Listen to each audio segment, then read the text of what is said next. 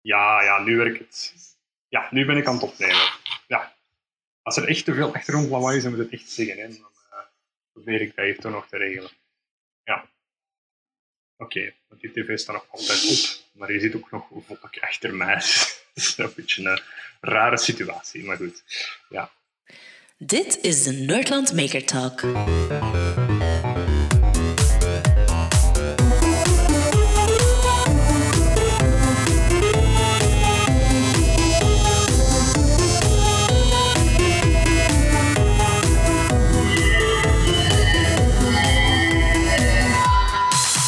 Deze podcast wordt mede mogelijk gemaakt door Azimute. Meer info over hun digitale ondersteuning van operatoren op de fabrieksvloer op azimute.com. Dag Kurt. Dag Maarten. Wij zitten hier uh, op uh, ja, online terug, hè? want uh, nog altijd lockdown. Ja. Weet jij dat wij ongeveer net iets langer dan een jaar bezig zijn? Um, ja, voilà, het is dat, ja, ook oktober de eerste, zeker vorig nee, jaar. 10 november, 10 november vorig jaar. 10 november, ja. ja voilà. Dat was uh, met een Henk. En dan hebben yes. wij een jaartje verder gedaan. En dan hebben wij nog even die Team Scare special ertussen gedaan. En eigenlijk we ja. nu de eerste van het uh, nieuwe seizoen opnemen. Wow, seizoen 2. seizoen 2, maar dan moeten we wel even kijken van ja, de vraag die we eigenlijk gesteld hadden, namelijk wat is een maker? Mm -hmm. Hebben we die al kunnen beantwoorden of moeten we nog verder gaan? Maar het, het, het, uitgangspunt was ook dat er niet één antwoord is natuurlijk. Hè. En vooral ook, er zijn een aantal mensen die gezegd hebben van um, ja, ik, ik, wil, ik wil niet graag in een hokje gestoken worden. Wat ook niet de bedoeling was natuurlijk van die vraag te stellen. Maar um, ja, voilà, ik denk dat we er wel een stapje verder iedere keer aan het zetten zijn geweest. Wat dat mij wel opviel, is dat zo heel veel uh, antwoorden rond wat is een maker gaan hem uh, meer over, over zo, ja, los van een attitude natuurlijk, maar ook meer over kennis en hoe dat je die vergaart. En dat je meer zo, ja, gelijk vernij of gelijk ervaringsgerichte manieren van ik wil iets kunnen en daardoor wil ik iets kennen. Dat kwam wel heel veel terug, dacht ik, ja, in mijn herinneringen. Ja, en gewoon doen, hè. Ja, en gewoon doen. En, en, ja, en, en vandaar ook dat, dat ding van te mogen falen en zo. En andere mensen inschakelen om de nodige kennis en vaardigheden bijeen te krijgen voor hetgeen wat dat jij wilt. Ik denk dat dat zo wel dingen zijn die terugkomen. En veel goesting om dingen te doen. En heel veel frustratie ook. En ook wel zo de luxe om soms uw eigen baas te zijn en dingen te kunnen laten liggen of niet af te werken en zo.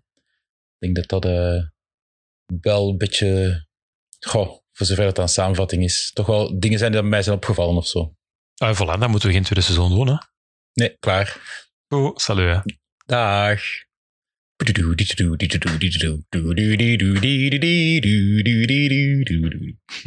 Uh, nee, we zijn eigenlijk gewoon nog aan het wachten op onze gast. Onze gast uh, zit in Senegal.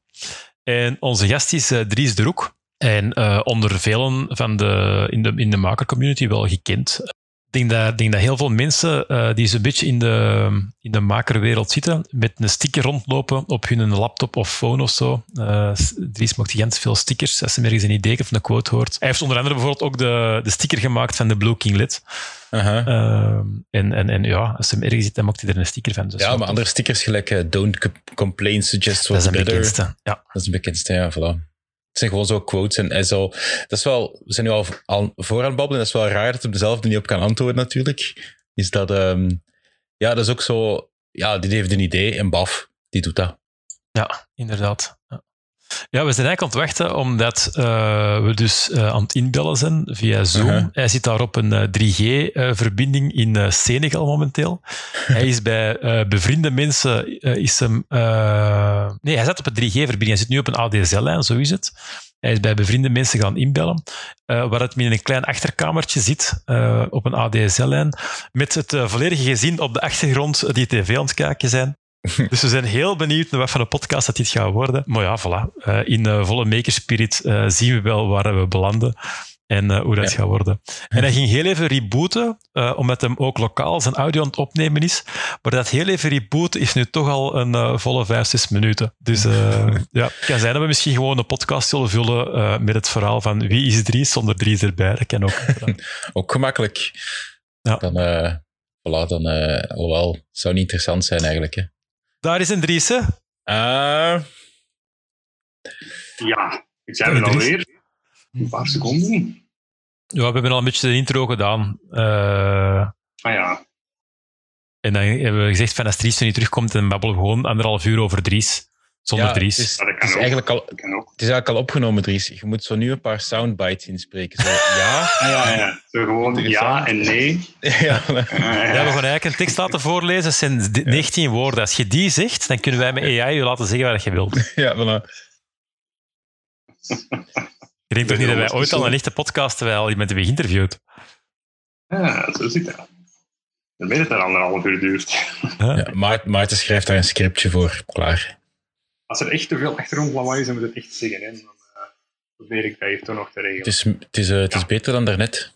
Oké, want die tv staat nog altijd op. Maar je zit ook nog volk achter mij. Ja, dat is een rare situatie. Maar goed. Verstaan je wat dat jij zegt? Nee, dat is alleen maar Frans of Engels zeker. Senegal, is dat Frans of Engels? Frans. Frans, Frans. ja. Ah, en en, en uh, Wolof, lokaal. Ah ja, natuurlijk. Ja. Goed, Dries, welkom. Ja, hallo. Bedankt om eh, vanuit Senegal eh, ja, even te willen inbellen. Eh, ik heb vernomen dat je bij andere mensen onderdak zijn moeten gaan zoeken om daar toch een, een, een vaste lijn, al is het Ja. AEDSL of zo, te pakken te krijgen. Ja, klopt. Ik heb deze morgen nog naar een paar vrienden gebeld om te vragen wie heeft er in het dorp een vaste internetlijn, zodat ik hopelijk iets stabieler internet heb dan op mijn eigen 3G-hotspot die dat ik thuis heb. Dus dat heb En- ik hier een plek gevonden. Ja, voilà. En waar is thuis voor u nu? Ah ja, thuis, thuis is eh, hier ook in het dorp, maar dan een beetje verderop. Dus eh, het eh, dorp noemt Balling in Senegal. Ligt ongeveer, eh, ja, pakt met een auto anderhalf uur ten zuiden van Dakar. Ja, en da- daar, daar zijn we nu op dit moment. Wonderbaarlijke wijze hier geraakt ten tijde van corona. En is dat, is dat vakantie? Nee, dat is eh, waarschijnlijk een zeer interessante ehm, bezigheid. Ehm, Ja, ik, zou het niet echt vakantie noemen, want het is niet echt dat wij hier de, de grote toerist uithangen. Het is eigenlijk echt meer van eh, ja, proberen wat te integreren in het lokale leven. Hoe dat hier? We, gaan, we hebben eigenlijk zoiets uit, we hebben eigenlijk twee jaar geleden hebben wij hier ook drie maanden gewoond. Ehm, en dat was eigenlijk veel te kort. Dus hebben we dan maar beslist om nu iets langer terug te gaan. Ehm, en, en eigenlijk ja, meer proberen wat een ervaring op te doen. Hè. En, eh, hoe gaat het er hier aan zijn werk? Hoe zit de cultuur in elkaar? Wat zijn de verschillen? Op welke manier kun je echt iets bijdragen? Los van ja, geld te geven, zijn er nog andere manieren om, om de mensen te helpen? Eh, moeten die geholpen worden? Dat soort van En welke concrete projecten zijn er dan aan het doen? eh, ja, het is eigenlijk mijn vrouw die doet het meest concrete project. Eh, dus zij werkt als eh, vrijwilliger hier in een eh, school. Dus dat is een school voor eh, kinderen met Down-syndroom Mhm. in, in Afrika dan. En zij werkt daar, zij ondersteunt de leerkrachten eh, om eigenlijk ja, hen, hen bij te brengen hoe dat ze met die kinderen kunnen omgaan, hoe dat ze die iets kunnen bijleren en aanleren. Eh, en daarnaast doet zij ook voor een aantal andere organisaties hier, die daar hier actief zijn, doet zij huisbezoeken bij, ehm, Mhm. bij, bij families, om eigenlijk te gaan zien van waar zitten de echte arme gezinnen, wat hebben die dan nodig, wat hebben die, wat hebben die niet. Eh, dus zij doet eigenlijk de concrete projecten en, en ik doe dan wat meer de hè, hazy, hazy projects. eh, De lazy, of, zoals bijvoorbeeld wat? Hè? Eh, ja, het is, allee, het is een beetje een heel verhaal ook wel, want wij hebben eigenlijk besloten om in plaats van een huis te huren, in plaats van een huis te huren, hebben wij een huis gebouwd hier. Het is eigenlijk het afgelopen, afgelopen pakt, ja, dik, dik jaar ongeveer, zijn ze hier naartsig in de weer geweest om hier een, eh, een huis te bouwen voor ons. Eh, dus dat was wel een avontuur om dat vanuit België dan te, wat te, op te volgen, te coördineren en Ah ja, vanuit een huis laten bouwen. anders dan bij ons. Ja. Ja, ja, ja, ja. Dus wij, allee, twee jaar geleden, twee jaar, het volledige verhaal. Twee jaar geleden ehm, hebben wij dus een familie leren kennen hier. En ja, dat contact is eigenlijk, was eigenlijk supergoed. Ehm we waren echt ook mensen die dat het goed voor hadden, die dat niet alleen maar uit waren op het, eh, op het geld van de rijke blanken, zogezegd. Ehm en ja, we we zijn eigenlijk blijven, ja, blijven praten, blijven over en weer eh, berichten sturen enzovoort. En op een bepaald moment komt dan het idee van, ja, we gaan terugkomen voor een langere periode. En dan denk je van, ja, wat gaan we nu doen? Gaan we een huis huren? Maar dat wil dan eigenlijk in veel gevallen zeggen dat je een huis huurt van een Europeaan die dat hier een huis heeft, die dat huurt. En dan hadden ze Mhm. van ja, maar ja, dan steekt uiteindelijk terug geld in de zak van de Europeaan. En dat is misschien toch ook niet echt wat dat je dan wilt doen. Allee, dat was toch onze redenering. Ehm, en dan hebben we eigenlijk ja, samen met eh, die familie eigenlijk gaan kijken van ja, wat kunnen wij nu doen om jullie echt vooruit te helpen. En in eerste instantie hebben wij een, eh, een kippenkot gebouwd op de grond, die dat we samen met die mensen gekocht hebben. En zij hebben eigenlijk een jaar lang ja, ehm, kippen gekweekt daar. En eigenlijk samen met de inkomsten die dat daarvan gekomen zijn, samen met nog nou, uiteraard extra geld van ons, hebben we dan de kippenkot uitgebreid met een, met een huis op diezelfde grond. Dus gewoon woont eigenlijk in het Een kippenkot. slaapkamer. Ja. Ja, dus wij wonen eigenlijk voor het Ah, nu, inderdaad. De kippenkot is er nog steeds. Eh, er zitten dus nu ook 200 eh kuikens in. Ehm, die kan ik helaas niet laten zien op de camera. En dat heeft ook geen zin gezien het een podcast is.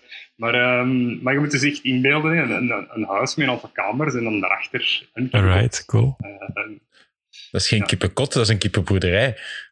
ja, dat is een kleine kippenkot. Maar j- j- jij bent met heel de familie daar gegaan, hè? inclusief kinderen en zo?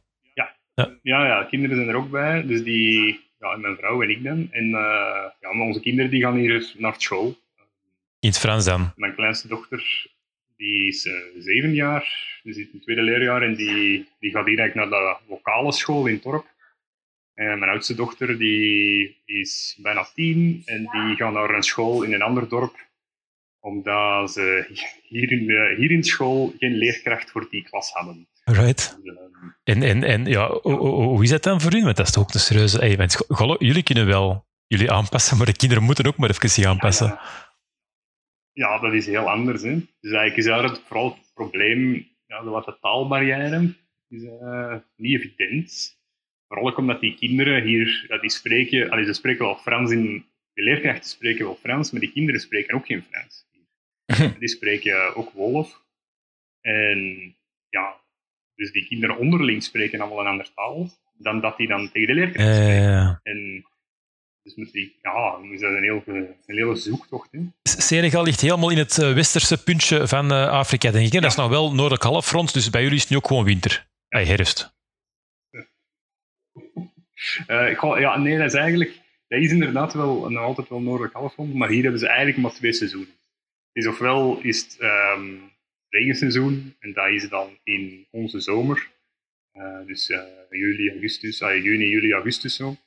Of anders is het, ja, nu is het hier ook zo gezegd winter, het is hier dus wel een beetje kouder.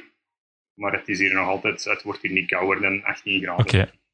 Dat is de binnenhuistemperatuur in mijn slaapkamer waar ik hier nu zit ongeveer.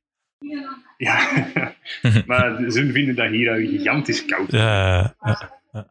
Zeg, ehm, om even bij, bij Senegal te blijven. eh, ik zag u, eh, vo- voor, toen je vertrok, uh, zag ik u een aantal dingen eh, tweeten rond de plastic shredder die je daar ging bouwen of zoiets. Ja, ja, dat is inderdaad. allee, dat is eigenlijk een beetje het, het hoofdproject wat ik nog heel last minute heb meegepakt naar hier. En dat wil ik hier eh, proberen uit te werken. Dus ik heb eh, ja, Precious Plastic is zo een, eh, een website, community van eh, mensen die daar aan plastic recyclage doen. En die hebben daar vooral een aantal open source machines rondgebouwd. En ik heb eigenlijk alle onderdelen, of alle cruciale onderdelen die ik hier moeilijker gaan kunnen vinden, uh, bij ons laten lasercutten in metaal. En ik heb er eigenlijk via via andere mensen die we kennen, die sturen af en toe een container op. En dat is dus eergisteren zijn al die onderdelen bij mij aangekomen. Dus ik uh, heb nu een stukje van een plastic shredder in huis. En de bedoeling is eigenlijk, ja, ik heb eigenlijk heel lang nagedacht over wat kan ik nu doen aan de afvalproblematiek, nu dat die echt wel heel hard is, want dat is echt ja, een beetje rampzalig soms wel. Um, en ik dacht eigenlijk van, ja, misschien moet ik daar niet te veel over denken, want misschien moet ik gewoon eens zo'n machine hinder bouwen en dan zien wat er gebeurt. Dat was, dat is wat een, de insteek geweest. Dus dat, dat ga ik nu proberen te doen.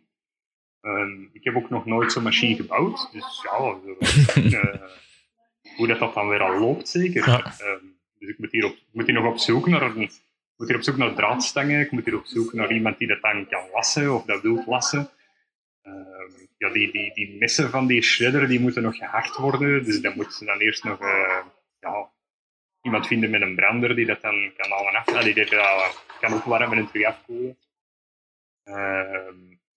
Dus dat, dat zit er ook nog aan te komen als uitdaging om die stukken lokaal te gaan sourcen die dat ik niet heb meegenomen. Dus Eh, dat wordt nog wel spannend. Een, een, een, vo- een, een volledig maker-avontuur dus eigenlijk. Want Ja, het is het, wel een beetje een ultieme maker-avontuur. ja, het is wel cool wat dat je zegt, is dat je, ja, ik ga niet denken, ik ga dat niet onderzoeken, ik ga dat gewoon doen. Ja, ik dacht dat op een bepaald moment van, ja, ik kan hier daar gigantisch lang over zitten nadenken en lezen en opzoeken en weet ik wat. Maar ik denk dat ik dat pas echt ga begrijpen als ik dan zo'n ding aan één aan het bouwen ben en dan twee van, ja, Mhm. wat gaan we er dan mee doen? Als dat dan, stel dat dat dan zou werken, hoe gaan we dat dan iets mee kunnen doen? Maar is dat dan, is dat dan een, een, een aflevering van Extreme Building? Zoals, ik heb het nog nooit gebouwd en ik weet ook niet, ja, een draadstang, je weet niet waar je dat kunt kopen. Er is geen, geen gamma of zo, of misschien wel, je weet het nog niet. Ehm, Ja, ja, er zijn hier dus- wel zo, zo ja, eh, hoe noemen ze het, kinkelierie-zaken, waar dat je zo Hm. bouw- bouwmaterialen kunt kopen, maar draadstangen heb ik daar nog niet echt gezien, eigenlijk. Hm. Ehm, ja, als je... We kunnen het, eh het eh, Nerd aan Maker Talk eh, Twitter-leger ook wel meezitten. Als je dingen zet die je echt niet vindt uiteindelijk, dan eh, zijn er misschien wel een paar zotten die dingen willen shippen naar u. Hè. Dus eh, kunnen ze wel Ja. oplossen. Maar dat is, dat is, dat is, dat is, de, de- dat is optie 2. Ik neem aan dat je... Hey, ja, uw ja, kennende ja, ja, komt dat wel sowieso in orde. En tot wanneer heb je de tijd met te bouwen? Tot wanneer blijven jullie? Ja, dus dat is ook eigenlijk nog altijd wel... wel, wel allee, dus er is een ultieme einddatum, maar het zou kunnen dat we ook vroeger terugkomen. Maar we, allee, we moeten eigenlijk administratief en ook voor, voor mijn eigen werk ehm, eigenlijk in, in mei, begin mei terugkomen. Dus dat is eigenlijk de Ja. ultieme einddatum. Maar ergens in ons hoofd speelt zo ergens ehm, ja, na de paasvakantie of zo zou misschien een goed moment zijn, of in de paasvakantie. Of misschien ergens ja, eerste twee weken van april of zoiets. Allee, maar dat, allee, was ook een beetje het voordeel, omdat we nu met, die, met corona was dat de tickets die gekoopt, die konden blijven omboeken. Eh, dus onze, Mhm. onze vertrekdatum kunnen we ook nog altijd blijven omboeken. Dus dat heeft wel, allee, daardoor is dat wel flexibel. Nog, nog een klein vraagje daar, omdat je er nu zelf naar alludeert. Covid, hoe zit dat daar? Dat is een heel ander verhaal als bij, bij ons. Hè. Hier eh, zijn er heel, heel veel mensen waar je mee praat, die zijn ervan overtuigd dat het allemaal niet bestaat. Ehm, en eh, ja, het, het grote verschil is dat zij wel cijfers rapporteren, maar in verhouding doen zij geen, bijna geen, geen testen. Dus eh, zij rapporteren wel cijfers, maar dat gaat dan over ja, 20 cases, 30 cases of 60 cases. Ehm, zoals gisteren was er dan, ah ja, in, het nabijgelegen, in de nabijgelegen stad waren er 12 nieuwe cases. En dat was dan, hier wordt er dan toch ineens gealarmeerd gereageerd. En wat wil dat dan zeggen? Dat, ah ja, er, moet, er moeten mondmaskers gedragen worden, maar daar komt het er dan op neer. Vanaf dat je zomaar iets ergens aan je kin hangt flapperen, dan, dan is het goed. Dus dat, ehm, ja, dat, dus dat is toch wel een beetje een, een heel andere situatie. Ehm, maar het is natuurlijk ook zo dat het, het, het leven hier speelt zich heel veel buiten af. Dus dat is al totaal een andere context. En het tweede is dat, Ja, inderdaad. dat de mensen hier, die worden, die worden ook niet echt oud. Die, die, de levensverwachting is gewoon zoveel lager. Mhm. Dus, dus eh, een paar dagen geleden is er nog eh, de vader van mensen van het huis waar ik nu in zit, die is overleden. Die mens was 55 jaar bijvoorbeeld. Maar dat is dan eigenlijk een beetje hier de standaard leeftijd. Allee, Ja, dat, dat is hè. Ik denk dat er daar veel meer bedreigingen zijn voor de zwakkeren van gezondheid en de ouderen dan, dan die corona. Hè. ja, ja, ja dat, is, dat is wel duidelijk. Vanaf dat er iemand hier iets heeft, hè, zo een ziekte, en je hebt geen geld om naar, naar het ziekenhuis deftig onderzoek te laten doen, ja, dan, ja, dan, dan, dan gaat het dood. Dus Ja. Is dan hoe dat het gaat. Ja. Dus daarmee is heel die, heel die COVID-situatie, dat zit hier echt wel een beetje in een volledig ander pers- perspectief als, Ja. als bij ons. Heel dat gezondheidszorgsysteem is hier, ja, bestaat uiteindelijk ook niet echt. Hè. Dat, maar er zijn zowel wat, er zijn wel ziekenhuizen voor de mensen die het geld hebben om daar naartoe te gaan. Dat is natuurlijk voor de meeste mensen niet het geval. Dus uh, even back to reality dan, hoe, uh, hoe goed we het in België eigenlijk hebben.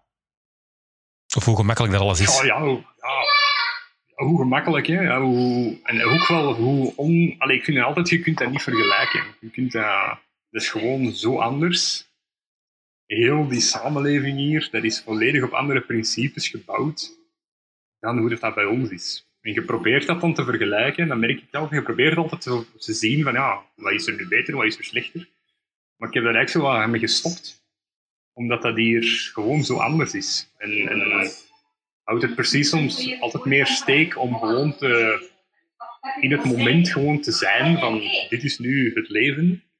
En we proberen te begrijpen hoe dat, dat in marcheert. Um, en, en vanaf dat je zo begint te vergelijken, dan vind ik dat zo wel moeilijk. Ja. Er is uh, heel veel achtergrond, maar ik, uh, ik hoop dat de, dat de luisteraars het, uh, het vergeven. Er waren al veel verschillende mensen op, die trouwens wachten zijn totdat we eindelijk u interviewden, dus dat moeten ze dan maar voorbij pakken. En ik vond het ook wel toffer om u in Senegal om de lijn te hebben dan, dan thuis, waar je alle stukken die ervaring kon, kon meedelen.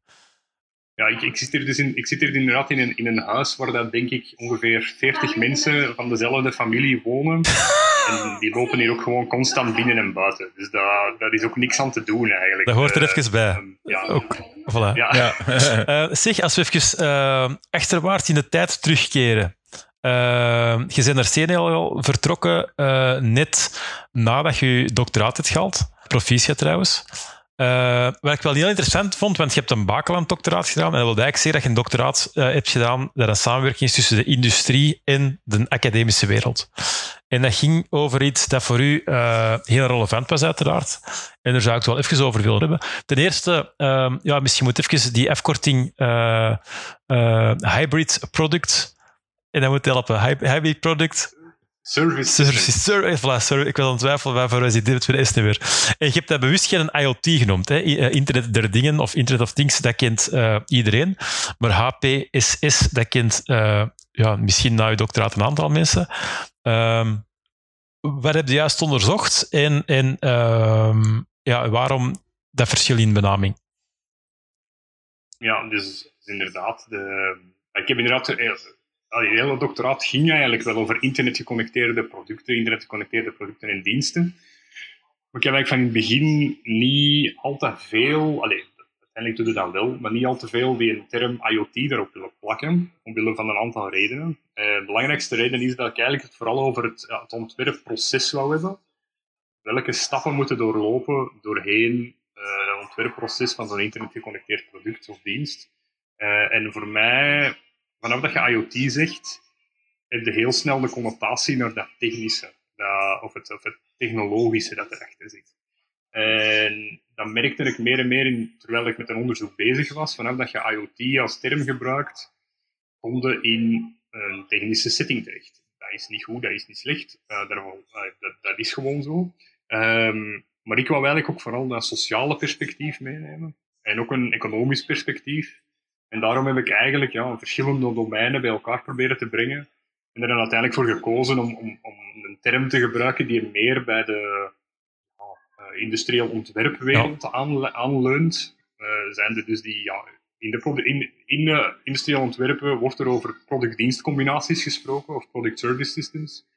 Wat dat dus wil zeggen dat je een product hebt en een dienst, en samen is dat iets, hè, zoals je heel veel producten hebt. En eigenlijk zijn heel veel IoT-producten product service systems. Maar ik heb er dan hybrid voor gezet om dan echt nog eens te benadrukken dat het gaat over iets fysiek en iets niet fysiek. Dus iets dat je kunt vasthouden en iets niet dat je niet kunt vasthouden. Dus maar het is, eh, eigenlijk wil het ook zeggen dat het geconnecteerde er erom niet moet bij zijn. Hè? Bij IoT heb je altijd een connectie. Bij u hoeft er eigenlijk niet te hebben.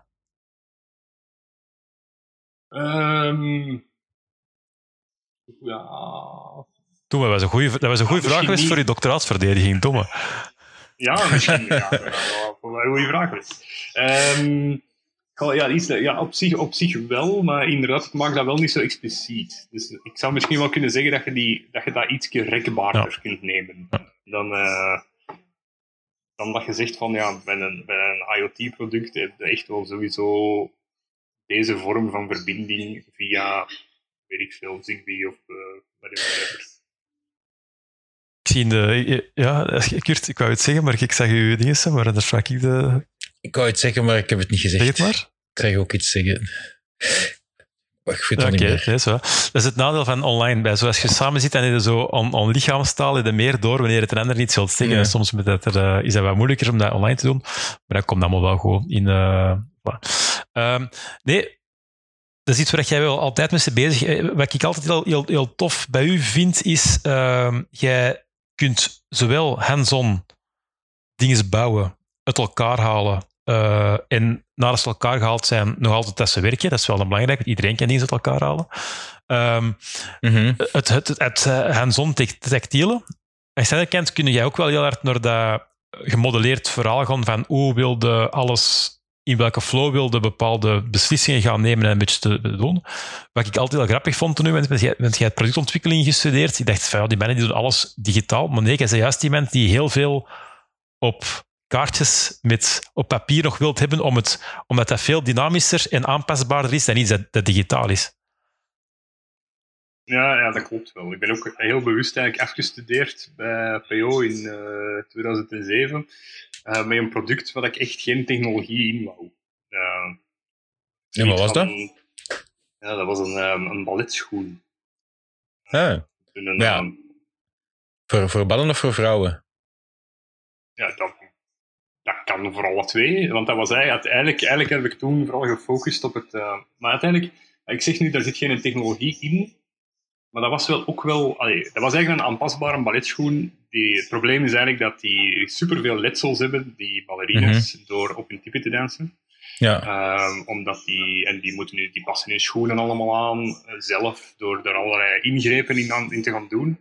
Dat op zich een heel interessant onderzoek was. En dan ehm, heb ik eigenlijk gezegd van ja, we moeten misschien een soort van meetmethode hebben, waarbij dat je een voet driedimensionaal dynamisch kunt opmeten. Eh, op, op basis van die data zouden dan een gepersonaliseerde schoen kunnen gaan maken. ja. Dus dat is eigenlijk zo, een, in de notendop waar het, eh, waar het, het eh, dat eindwerk toen over ging. Wat dat je nu eigenlijk misschien zo met, met additive manufacturing zou kunnen gaan, gaan oplossen om tussenstukken te gaan maken. Gelijk dat je steunzolen nu eigenlijk al... Ja, dat is gewoon de, Ja. de standaard tegenwoordig dat die 3D geprint worden. Hè? Ja, ik denk dat ja, ik volg, eh, af en toe volg ik nog een beetje wat er op dat vlak gebeurt. Een van de grote problemen toen, en nog altijd wel nu, denk ik, is dat je kunt wel een, een, een statische opname maken van een, een voet. Hè, van dit is de 3D-vorm. Maar vanaf dat je dat dynamisch wilt doen, wat dat er dus wel gebeurt tijdens dat je dus aan het dansen bent bijvoorbeeld, dan moet je eigenlijk weten van ja, hoe, hè, zoals je, als je loopschoenen op maat koopt, dan moet je ook over zo'n drukmat lopen. Ja, Maar ja, dan, ja. heb je enk- dan heb je enkel een tweedimensionaal vlak. Terwijl dat je natuurlijk een, voet hebt die daar in de schoen zi- zit en je staat op je tip, dan heb je eigenlijk een driedimensionaal la- raakvlak. En eigenlijk om daar een uitspraak over te kunnen doen, van waar zitten die drukken, waar zitten die drukpunten, wel, waar moeten we misschien de schoen aanpassen of veranderen, dat blijft dan een beetje een uitdaging. Voor die markt, denk ik. in, in het. ehm als we even teruggaan naar, naar, naar uw, uw, uw voorbije periode, want en, je, je hebt daar eh, voor het doctoraat heb je een tijd genomen, als ik het eh, zo mag zeggen. Ehm, eh, en dat, dat, dat komt ook omdat ja, er is al dat spanningsveld tussen in industrie werken en, ehm, en eh, academische eh, wereld, eh, waar je niet echt kunt focussen op je doctoraat as such, maar ja, dat zijn onderzoeksvragen die erbij komen en uiteindelijk wil ook wel voor, eh, voor het bedrijf, bij Studedot in ieder geval, eh, eh, werken. Ehm, het interessante daar is dat je zeker academisch, maar waarschijnlijk voor je masterthesis ook, een aantal vrijheden die je kunt gebruiken. Als je zelf iets in elkaar steekt ook. Maar natuurlijk, als je iets gaat bouwen voor een klant, ja, dan heb je daar ook nog de economische realiteit bij.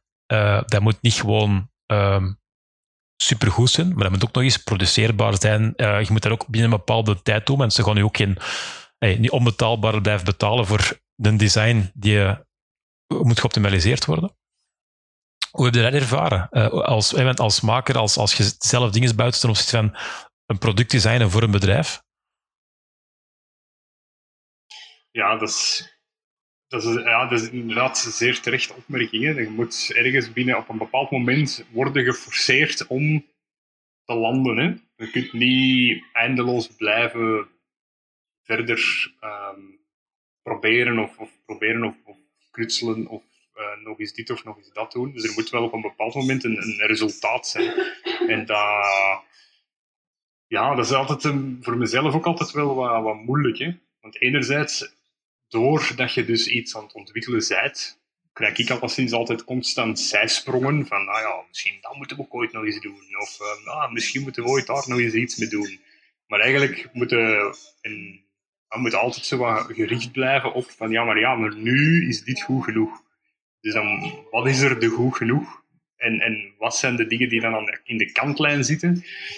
Dat is uh, ja, niet altijd even gemakkelijk. Hè? Uh, maar gelukkig zijn er dan allerhande maker communities om uh, die dingen in de kantlijn, in de, de, in de avondelijke uren, toch nog wat te proberen uit te werken. Het is zeker ook zo dat ik tijdens die periode van dat doctoraat um, een heel aantal van, van die ideeën ik wel proberen in, in, ja, op andere momenten of op andere manieren ergens uit te werken. Hè. Los van dan enige academische of enige business context eigenlijk. Dus eigenlijk meer ja, experimenteel.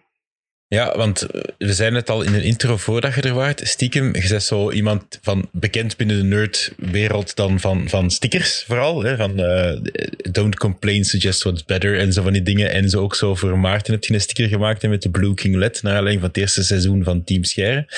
Um, dat zijn allemaal fysieke dingen die dat je heel snel, ja, op een idee en je doet dat.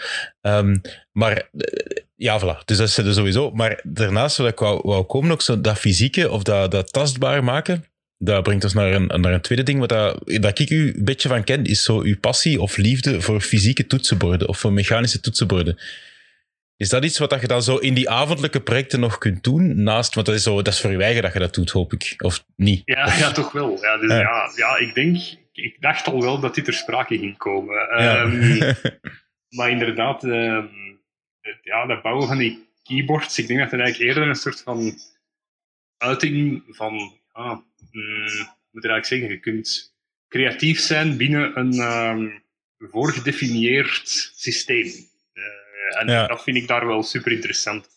Om eigenlijk te zien van hoe ver kun je dan, hoe ver kun je dan gaan daarin. Dat, eh, je bouwt een toetsenbord en ja, voor een heel aantal mensen komt het er dan op neer van ja, we, we assembleren een, uh, een, een PCB en we kiezen welke, welke soort van switches wacht, we willen. Misschien moet even kort eerst uitleggen voor, voor iedereen wat juist zo'n mechanisch toetsenbord is en hoe dat, dat verschilt van een gewoon toetsenbord. Oké, ik, was al, ik was al te hard in het rabbit hole gedrongen. Ja. Um, ja, inderdaad. Dus uh, goh, een mechanisch toetsenbord moet je eigenlijk echt gewoon denken aan een, een toetsenbord van een computer uit de jaren 80. Zo dat zo klak, klak, klak, klak, klak, klak, klak doe, zo dat. Ja, ja, ja. Zo'n zo, zo'n ding. Um, Zo'n groot ding, um, niet altijd groot, maar dus eigenlijk is dat het grote verschil. Je hebt geen, zoals je bij een laptop hebt, van die butterfly switches bij sommige laptops, die dat zo, of van die chiclet keys die dat, uh, ja, die dat niet heel diep ingedrukt kunnen ja, worden. Maar is, is de, je hebt zo van die toetsenborden, van die bijvoorbeeld gelijk zo de telefoons, de oude telefoons, waarbij dat je eigenlijk een stukje rubber indrukt. Ja, dat zijn wel mechanische of niet mechanische? Uh, wordt wel gezien als uh, mechanisch, want er zijn ook toetsenborden die dat dus ah, Hè? Dus de rubber, rubber dome uh, toetsenborden. Ah, oké, dus dat is nog mechanische. Maar dat is toch geen, dat is toch geen mechanische knip? Dus uiteindelijk is dat een, een koolstofzingetje dat je tegen hem dat je ergens doet om een contact te maken. Dat is geen mechanische schakelaar, hè? Maar we zijn al direct de rabbit hole aan het induiken waar het de grens ligt. je hebt dus in dat soort van toetsenborden, allee, zo, dat noemt dan, ik denk dat dat toprun is. je kunt dus die rubber van een van die 40, sorry, een van die ja, 40 huisgenoten ja. is even heel veel lawaai aan het maken. Ja, dat is niet, ja. um, ja, dus, dus als je van die, van die toetsenborden hebt waarbij dat je um, van die rubber domes hebt, mm -hmm. dus in de toetsenbordenwereld kun je dan ook de hardheid van die rubber gaan kiezen. En dan kun je, eigenlijk, Sorry. kun je eigenlijk gaan kiezen van ja, ik wil dat als mijn rubber minder flexibel is, ja, dan heb ik een hardere aanslag. Uh, dus dan kun je dat van, alsnog gaan in customizen. En dat, is, dat is aan de grens voor een mechanisch toetsenbord, dat er iets fysiek beweegt, of dat er iets van, dat er fysiek iets op een toets duwt, of, of waar ligt die grens dan juist wel? Eh, ja, ik denk eigenlijk dat, je, ik denk dat het vooral erop neerkomt hoe, dat je impact kunt hebben op de manier waarop een aanslag gebeurt.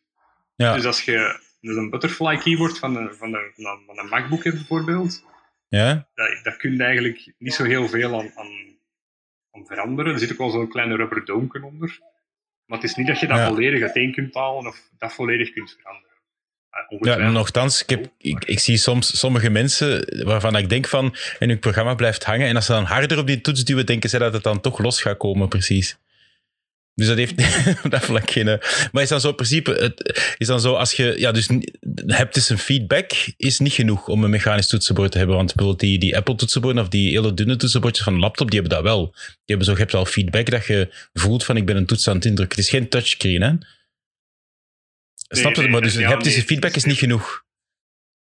Het is echt wel een mechanische beweging Jawel. die ergens moet Ja, gebeuren. ik dacht altijd dat inderdaad, Ehm. dat, gaat over dat je echt een mechanische switch moet hebben, in plaats van dat je gewoon een, een, een eh, magnetisch of een, of een weerstandscontact hebt. Dat dat eigenlijk het verschil was, Ja, dacht ik. ja, maar er is natuurlijk... Ja, dat is zeker zo. De meeste toetsenborden zitten inderdaad gewoon mechanische switches. Hè, dus twee ja, van die leaf springs die tegen elkaar komen of zo. Eh, Mhm. dat, is, dat is eigenlijk waar de, waar de kern wel over gaat. Hè. Dus dat, dat je echt dat hebt, dat is eh, verschil. Maar ja, je hebt er ook wel binnen die de keyboard scene die dat dan alsnog dan ja, eh, switches hebben die dan magnetisch getriggerd Ja. worden. Omdat ze dan, om, als, als je magnetisch getriggerd dus keyboard switches hebt, dan kun je ook de hardheid waarmee dat je indrukt gebruiken als variabelen om Ja. dat dan Ja. te communiceren naar je computer toe. Ehm, dat soort van dingen wordt wel gebruikt. die uitweiding van 10 minuten was eigenlijk vooral gewoon even om eh, het concept mechanisch keyboard eh, te duiden. Laten we nu teruggaan waarom dat jij dat juist bouwt. Ja, voilà. ja, maar ja, het moet belangrijk, het moet duidelijk zijn wat we over babbelen. De, ja, waarom, waarom? Ik denk dat dat. Ik denk dat enerzijds ook gewoon. ik Kan dat, is heel meditatief, denk ik ook wel ergens. Want wat er dus bijvoorbeeld gebeurt bij het bouwen van die mechanische toetsenborden, is dat je dus. eh, ja, je hebt bijvoorbeeld in de 60 of 80 knoppen. En je moet die allemaal apart gaan loopen. Dus je moet die dan allemaal open doen. En dan moeten die allemaal met een penseel. eh, een bepaald soort van lubricant opsmeren eh, heel nauwgezet. En dan moeten we dat allemaal terug ineensteken. Dus dat is zo een, een ding waar ik zelf wel een paar uur kan mee bezig zijn, terwijl ik aan andere dingen aan het denken zijn. Dus dat is enerzijds Therapie. een moment van, van therapie een beetje, denk ik misschien wel. Ehm, maar anderzijds, wat dat ik ook heel, heel interessant aan vind, is hoe dat die community erachter Ja. nou, echt volledig zot gaat over de minuscuulste details die je maar kunt bedenken. En dat vind ik, Ja. dat sociale aspect daaraan, dat vind ik echt fantastisch om te ervaren en om, om te zien hoe dat, dat gebeurt. Dat zijn dan mensen die group-buys organiseren over een bepaald soort dikte van, van film, die dat ze dan tussen een switch steken, zodat die minder wobbel heeft en, en dat soort van toestanden. Dat, Dat is ja, zo... vind, ik- dat vind ik echt fantastisch om te zien. in, in heel de, de, de, de nerd community is er zo echt wel extra nerds die daarmee bezig zijn. Als je ziet, en een collega van mij doet dat ook, en als je daarover vragen stelt, dan, is die, dan begint je en die gaat er volledig voor. Ik vind dat inderdaad zo schitterend dat wij zijn spreken, als je met mijn tenders pakt nu een Begijn Le Bleu over vogels babbelt, dat is juist hetzelfde, maar dan super in die. En dat inderdaad met mechanische keyboards ook, daar kun je in, in verloren gaan, volgens mij. Als ik ook zie wat, wat, voor bedragen het al betaald heeft om zijn eigen keyboard te maken. Dat je zoiets hebt van, ja, ehm, eh, dat, dat, is, dat is, ja, dat, er is niks reëel meer aan. Hè. Dat is gewoon, eh, dat is, ja, het is super reëel, maar ik bedoel, dat, dat, is, dat is nimmer... ehm, i- eh, de tijd dat je daarin steekt, heeft niks meer met een toetsenbord op zich te maken. Dat gaat over de hele belevenis Nee, nee, nee. om in een community met andere mensen zoiets te gaan bouwen. Zeker en Ja. vast. Ja. Maar ik heb ook zo'n keer, ik denk dat dat vorig jaar in november was, eh, bij ons bij, bij Studio Dot, zo'n eh, een meet-up eh, gehouden, of uh, alleszins de plek daarvoor voorzien. En dan komt dus heel de keyboard community af en dan staat het daar vol met toetsenborden en dan gaat het daarover uh, ja, hoe voelen deze switches, uh, hoe schoon zijn deze keycaps, uh, deze case, maar die weegt wel veel. Dat hè. Zalig. Ik ben heel, Eh, heel eh, erg denken aan de- de ik- 90s LAN party, maar dan alleen met toetsenborden. Ja. Was dan, ja, dat is cool. Was dan zo de reactie binnen de community op de, op de nieuwe interface in de, in de Dragon-capsule van SpaceX, waar dat er eigenlijk alleen maar touchscreens zijn en zo allemaal. Binnen, binnen Nerdland bijvoorbeeld, Stefanie, die heeft dat ook zo wel, zo die button fetish een beetje, zo van echt zo knopjes en kunnen indrukken. En ja, ik snap het wel dat dat heel fijn is om erover te gaan, maar dus in de nieuwe uh, Stefanie was er niet over te spreken, maar om wat te zeggen. In de nieuwe Dragon-capsule is het gewoon touchscreens. Hoe was dan daar de reactie binnen de community daarop? Uh, ik denk dat, als ik het me goed herinner, ik ben nog aan het denken wat dat nu daar was gegaan is, maar het doet er niet toe, want op zich zal dat wel de reactie zijn. Uh, werd er ergens gediscussieerd over wat is het fallback systeem? Zit er dan nog ergens een, iets met knoppen ja. en joysticks achter? Achter ja. heel dat scherm? of niet? denk dat, denk dat daar, daar is wel ergens iets over gezegd geweest. Ja, maar ja, waarschijnlijk wel. Het gaat, het, het gaat, hem... Maar ja, inderdaad. Maar dus, maar dus inderdaad, dat is een terechte vraag, het fallback systeem. Maar dan was zo de reactie ook wel van, ja, maar mechanische dingen, hè, raket, veel trillingen, veel uh, G-krachten, die gaan misschien toch nog sneller kapot dan een touchscreen.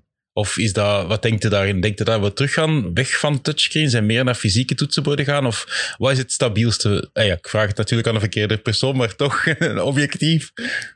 Het, het, het, valt, het valt mij wel op dat uh, er in een, een, aantal ja, communities of aantal, aantal sectoren of aantal niches binnen zo de geek scene, dat er toch wel heel hard wordt gefocust op dat fysieke. Niet mm -hmm. alleen binnen keyboards dan. Maar je hebt dat bijvoorbeeld ook binnen audio. Hè. De, ja, ja. Alles van met hoofdtelefoons en platenspelers en, uh, en, dat soort van dingen te maken heeft. Het is ook zo'n soort van community waar dat, dat fysiek echt heel hard wordt gewaardeerd. Ik hoor schapen op de grond. Um, maar om dan nu... Zalig. Ja, ja, er zijn Zalig. Schapen. We nog niet gehad in de podcast. Zalig. Uh, Sorry, ik onderbrak je. Ja. um, maar om nu... Uh, ik, ik vraag, ik, toen als ik het ding zeg van, van SpaceX bijvoorbeeld, dan vroeg ik mij wel direct af van, je voor een mission critical systeem, mm -hmm. is dan een touchscreen als primary display of primary input wel het beste ding om te doen? Daar heb ik wel even over. Maar aan de andere kant is het voordeel dat is uiteindelijk is een touchscreen maar de input. De software is erachter, dus misschien zijn er wel andere manieren om ja, naar een tablet over te gaan. Als je, kunt dan, als je dan een aantal andere inputs hebt, dan kun je veel gemakkelijker overswitchen naar een input dan dat je iets mechanisch hebt natuurlijk. Mm -hmm.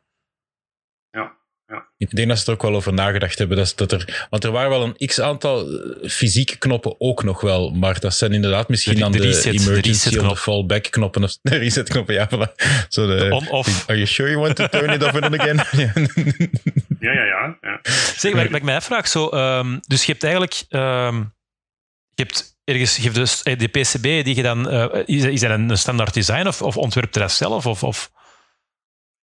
Maar ik, ik, wat tot nu toe heb ik die altijd ge, uh, gekocht, die PCB's, of alleszins laten maken op basis van Gerber-files die dat ik vond, ja. links en rechts. Want er zijn ook bijvoorbeeld heel veel Japanse, heel, heel de Japanse keyboard community en die gaan volledig zot in uh, formaten en ja, dan laat ik af en toe van die Japanse PCB's maken. En is het dan voor Westers of hebben die een apart toetsenbord voor hun, voor hun eigen schrift? Nee, nee, eigenlijk komt het er altijd op neer. Die firmware dat je erop zet, op die toetsenborden, dat kun je volledig zelf kiezen wat dat welke knop doet ja. en hoe dat je dat allemaal opbouwt. Dus op zich uh, ja, is dat allemaal nogal universeel. Maar eigenlijk was ik... Uh, ja, ja, ik ging nog, ging nog zeggen over, over de PCB's. Um, dat is wel een van de dingen... Um, toen als ik vorig jaar op het CCC Hackercamp was, te, te Berlijn toen heb ik eigenlijk bedacht van, ik ga zelf zo'n PCB maken, meteen de goede aanleiding om, uh, hoe noem het programma daar, uh, PCB Eagle of, of, uh, of KiCad. Nee, het andere, het open source, KiCad inderdaad. Ja, KiCad. Um, KiCad te leren. Um, en dan zijn we eigenlijk toen nadien begonnen om voor Frightcamp um, een ja, mini macropad mechanical keyboard te maken, dat is PCB. Um, waar ik dan ook deel het ontwerp van gedaan heb. Maar de PCB zelf dan maar, maar deels heb mee, mee, mee bekeken. Uh, maar dat is wel het ideale project om dus een pakket zoals KiCad uh. te leren, denk ik. Ja, zo ja. PCB voor een, voor een toetsenbord te bouwen. Dat dat Ja. inderdaad, eigenlijk zijn dat allemaal wel standaard gaten en componenten. En eh, ja, daar zitten dan wat diodes op en, eh, en, een, en, een, en een microprocessor. En dat is dan eigenlijk. Dus, eh, Is dat zo? Ja. Want, want uiteindelijk heb je keiveel knoppen. Je hebt een microprocessor met een beperkt aantal eh, inputs. Je hebt, Ja. ik neem aan, je hebt een spanningsbron, je hebt een weerstand, je hebt je, je switch. En dan moeten uiteraard wel al die inputs hebben. Ze moeten eerst nog een multiplexer hebben, die, die allemaal, of een demiddelspie die allemaal samen neemt, neem ik aan. Ja, dat zit zo, dat zit zo in rijen en kolommen. Ehm, waarbij dat dan, ja, je stikt dan eigenlijk in die firmware dat op je microcontroller draait, eigenlijk hoe dat je eh, layout in elkaar zit. Dus dan, ja, QMK is de firmware die het meeste gebruikt wordt. En die zorgt dan eigenlijk voor de omzetting in, ja, hoe noemt dat zo, als je dat gecharlieplext of, of zoiets in de stijl, of ja, multiplex-achtig. Ik ben ook niet Ja. zo in thuis in hoe dat de, de terminologie daar rond juist is, maar komt er alleszins op neer dat je op elke knop een diode hebt zitten. Eh, en dat staat dan in een, eh, een grid van rijen en kolommen. En Mhm. gedefinieerd in de firmware, ik heb zoveel rijen, ik heb zoveel kolommen en ik heb zoveel knoppen. Ehm, En is het dan, is het dan een één op één? Is dat, gaat je bijvoorbeeld de kolom scannen en dan eh, de, de rij lezen? Of gaat je doordat er bepaalde knoppen zijn ingeduwd, gaat hij een andere weerstand meten over een bepaalde... eh dat zijn twee mogelijkheden. nee, nee, de, de- het Ja. eerste. En je kunt ook combinaties pakken, kunnen twee knoppen tegelijkertijd doen. Ik neem aan van wel. Ja, dus ja, je kunt en, en key press doen, dus dat is dan inderdaad meerdere Ja, knoppen tegelijk. hè. Ehm, Maar Ik heb nog, ik heb nog een vraag, wat, dat, wat dat, denk ik wel heel veel mensen een ergernis aan hebben. Hoe komt dat dat een toetsenbord niet naar een computer kan communiceren? Ik ben een QWERTY of ik ben een AZERTY klavier. Want dat is toch altijd dat je dat in de computersettings zelf moet gaan zitten aanpassen. Dat is, als dat toch, waarom stuurt hij een code door en niet een letter? Ja, dat Snap je? heb ik altijd wel afgevraagd. Ja, dat absoluut. Ja, ja, ja. Maar ja, wat dat je dus in, de, in die, in die custom keyboards hebt, Mhm. is dat je wel de.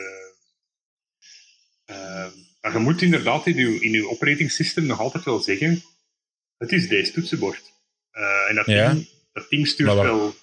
Ja, een keyboard, ehm, noem het.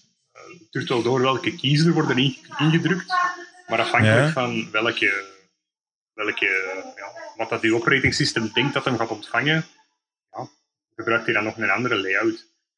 Ja, waarom stuurt een keyboard dan niet gewoon ASCII-codes door van letters? Of is dat te moeilijk voor een opera- dat, operating system, of is dat ik te denk veel dat dat data? ergens gestandaardiseerd. eh, Ja. ja, ik denk dat dat ergens. ah, in mijn vermoeden, ik heb dat nog niet echt opgezocht eigenlijk. Maar ik vermoed dat dat ergens gewoon gestandaardiseerd is of zo. Van, we sturen Hm. Gewoon eh, keycodes door, voor een of andere reden. Dat, Ja. moet wel online, dat moet wel online te vinden zijn, inderdaad. Om, om even terug te koppelen naar, naar, naar wat je er juist zei. Namelijk, van als je aan een project aan het werken bent, dan krijg je ideeën en dan doe je, ehm, ja, dan krijg je weer ideeën om verder te, verder te werken. En je zei dan van, ja, dat mechanical keyboard gebruik ik dan ook een stukje als, als ja, therapie om zo aan na te denken. Ehm, terwijl dat als je eh, voor het bedrijf werkt, ja, dan ehm, ja, moet je keihard plannen en gewoon en gaan. Ik neem aan dat je op een andere manier naar Senegal zou vertrokken zijn als dat voor een bedrijf zou zijn, dat je je schredder wel helemaal had uitgedacht en zeker waar dat je al andere delen had enzovoort, dan dat je dat nu gaat doen. Terwijl dat je nu misschien wel ja, door het wanderen dat je gaat doen, een andere ehm, ja, ontdekkingsreis gaat meemaken en misschien een heel knap eh, nevenproduct gaat bouwen eigenlijk helemaal niet gepland was. Hè, maar dat is ook een beetje het idee. Ehm, in diezelfde sfeer eh, organiseerde jij, eh, ik denk ik, Tingscom Amsterdam mee. Ja, het is I Thingscom gewoon zonder Ah, echt? Amsterdam. Maar ja, het is Euro Ah, oké, want dat is uit Duitsland oorspronkelijk eh, afkomstig, denk ik, ja? Ah, oké. Ja. Ja, ja, maar sinds, sinds een, een dik jaar of zo is dat eigenlijk allemaal op één Ah, gegooid. Dus dat is, Alright.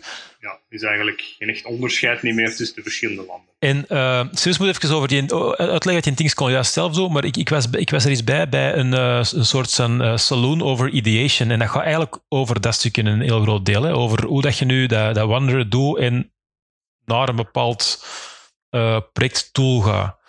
Um, is dat iets dat u altijd al heeft, heeft, heeft um, ja, getriggerd om daar rond na te denken? Of? Uh, goh, ja. Ik, ik, vermoed van wel. Hè. Zo dat, het, het, misschien ook wel wat eigen aan de ontwerper zijn, denk ik. Om eigenlijk in het begin van een ontwerpproces heb je absoluut nog geen idee van waar gaan we naartoe gaan. Je weet wel van dat is het probleem of dat is de probleemsituatie die dat we willen oplossen. Maar wat gaat er gebeuren? Met wie moeten we gepraat met iemand? Ah ja, oké, misschien moeten we dat doen. Komt tot een aantal, tot een aantal varianten van, van opties om iets uit te werken. Uh, en dat, dat, is hetgeen wat mij altijd wel super hard gefascineerd heeft. Om zo dat, dat eerste vroege, vroege fase van zo'n traject op een of andere manier vorm te geven. Hè, van, je hebt absoluut nog geen idee wat het eindresultaat gaat zijn, maar je kunt alleen maar, dat alleen maar te weten komen door eraan te beginnen uiteindelijk. Door te gaan zien Ja, is van, dat- ja, Is dat een beetje gelijk in een creatief proces? Zo'n beetje de divergente fase, dat je eigenlijk weggaat en dat je heel hard, laat ah, dat je heel hard op zoek gaat naar andere dingen? En dat je ja, dan... ik, ging, ik, ja, ik ging de term niet gebruiken, maar eh, Sorry daarvoor. het, het, het, het is wel zo. Ja, ja, daar komt het wel op neer. Ehm, En, wa- en waarom wil je die term niet gebruiken? Gewoon omdat het allemaal zo beladen is. Zo Ja? double diamond en ja, design thinking en dat soort van toestanden. design- Eh, Ja, oké. Ja, maar, maar voor, mij, Ja, voor mij als ingenieur was dat ehm, echt wel een, een, was dat nieuw. Was ik volledig biased over wat dat de productontwikkelaar deed. Ehm, ik dacht altijd van ja, die gaan gewoon straight to target. Hè. Die hebben een bepaald ehm, doel en die gaan kijken met hun kennis die ze hebben hoe dat je dat kunt oplossen. Terwijl door u en ook door anderen te leren kennen, heb ik zoiets van ja, nee, dat zijn gewoon heel zwevige mensen die rondzweven en op een gegeven moment zoiets hebben van, nu weten we genoeg, nu komen we van ons volk en nu bouwen we het. eh, ja, ja, en het is het moment van, dat je van de wolk komt, dat is voor mij altijd wat moeilijk. Back to reality, zoals ze zeggen. Ja, ik, ik, blijf soms nogal wel eens graag op de wolk Ja. zitten. Dat is een gevaar ook Ja, natuurlijk. Hè, terecht, tuurlijk, wie ja. Ja. Het, is, eh, ja. Is- het is leuk om te helikopteren, maar het is inderdaad wel moeilijk om te weten wanneer je naar beneden moet komen. Ja, ja, ja, dat is inderdaad zo. Hè. Dat je het moment van nu gaan we dik bouwen of nu gaan we deze gewoon dan doen en we gaan niet blijven nog verder graven van eh, wat is er nog mogelijk. Maar het is moeilijk om te beseffen wanneer dat je, daar, dat je er bent. Hè. Dat vind ik altijd het moeilijkste daarin. Want zo inderdaad, van, je moet zo weg van, weg van je, je doelgerichtheid, hè, zo uit je tunnel en, en inderdaad researchen. Maar wanneer heb je genoeg? Dat is zo'n moeilijke. Zijn er daar, of weet je daar iets? Of, wanneer beslist jij dat? Om te zeggen van nu heb ik genoeg ge- gewanderd. Nu is het... eh, ah, nooit eigenlijk, als het aan u ligt natuurlijk. Maar wanneer moet je dat meestal doen? Ja, ik, ik, ik denk dat dat ook vooral met, als je met andere mensen erover praat, van deze is het idee dat ik nu heb, eh, Mhm. spreekt u dat aan of wat denkt u daarover? Of, eh, en, en op het moment dat je denkt van ja, nu heb ik iets, nu zit er iets, ergens hier iets in.